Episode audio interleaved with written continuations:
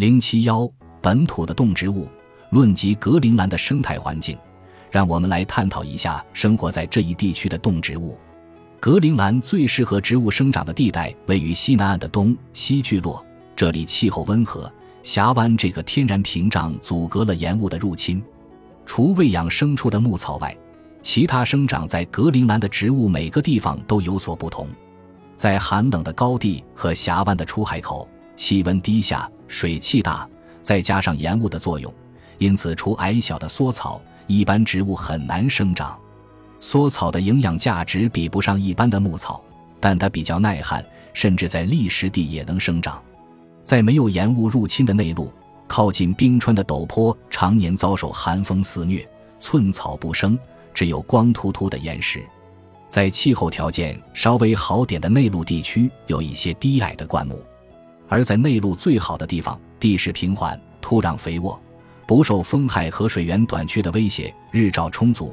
于是能长出一片树林，有小桦树、柳树，还有一些杜松和赤杨。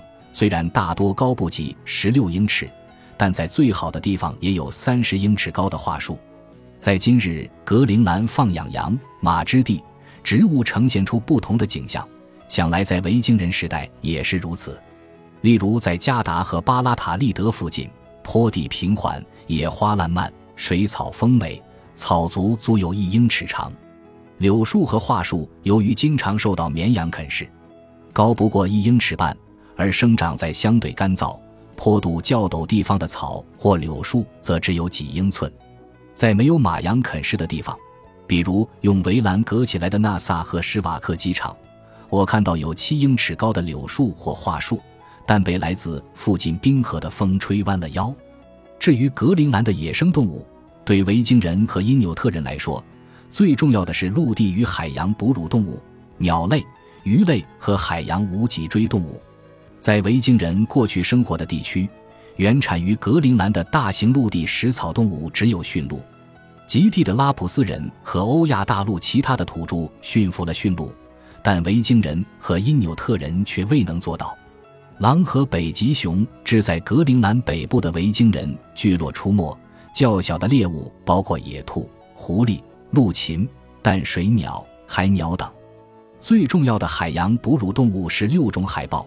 这六种海豹对维京人和因纽特人的重要性，根据它们的分布和行为各有不同。对此，我会在下文详述。此外，格陵兰海岸附近有好几种鲸鱼，因纽特人是捕鲸老手，而维京人显然不善于此道。格陵兰的河流、湖泊和近海渔产丰富。可食用的海洋无脊椎动物中最有价值的是小虾和青口。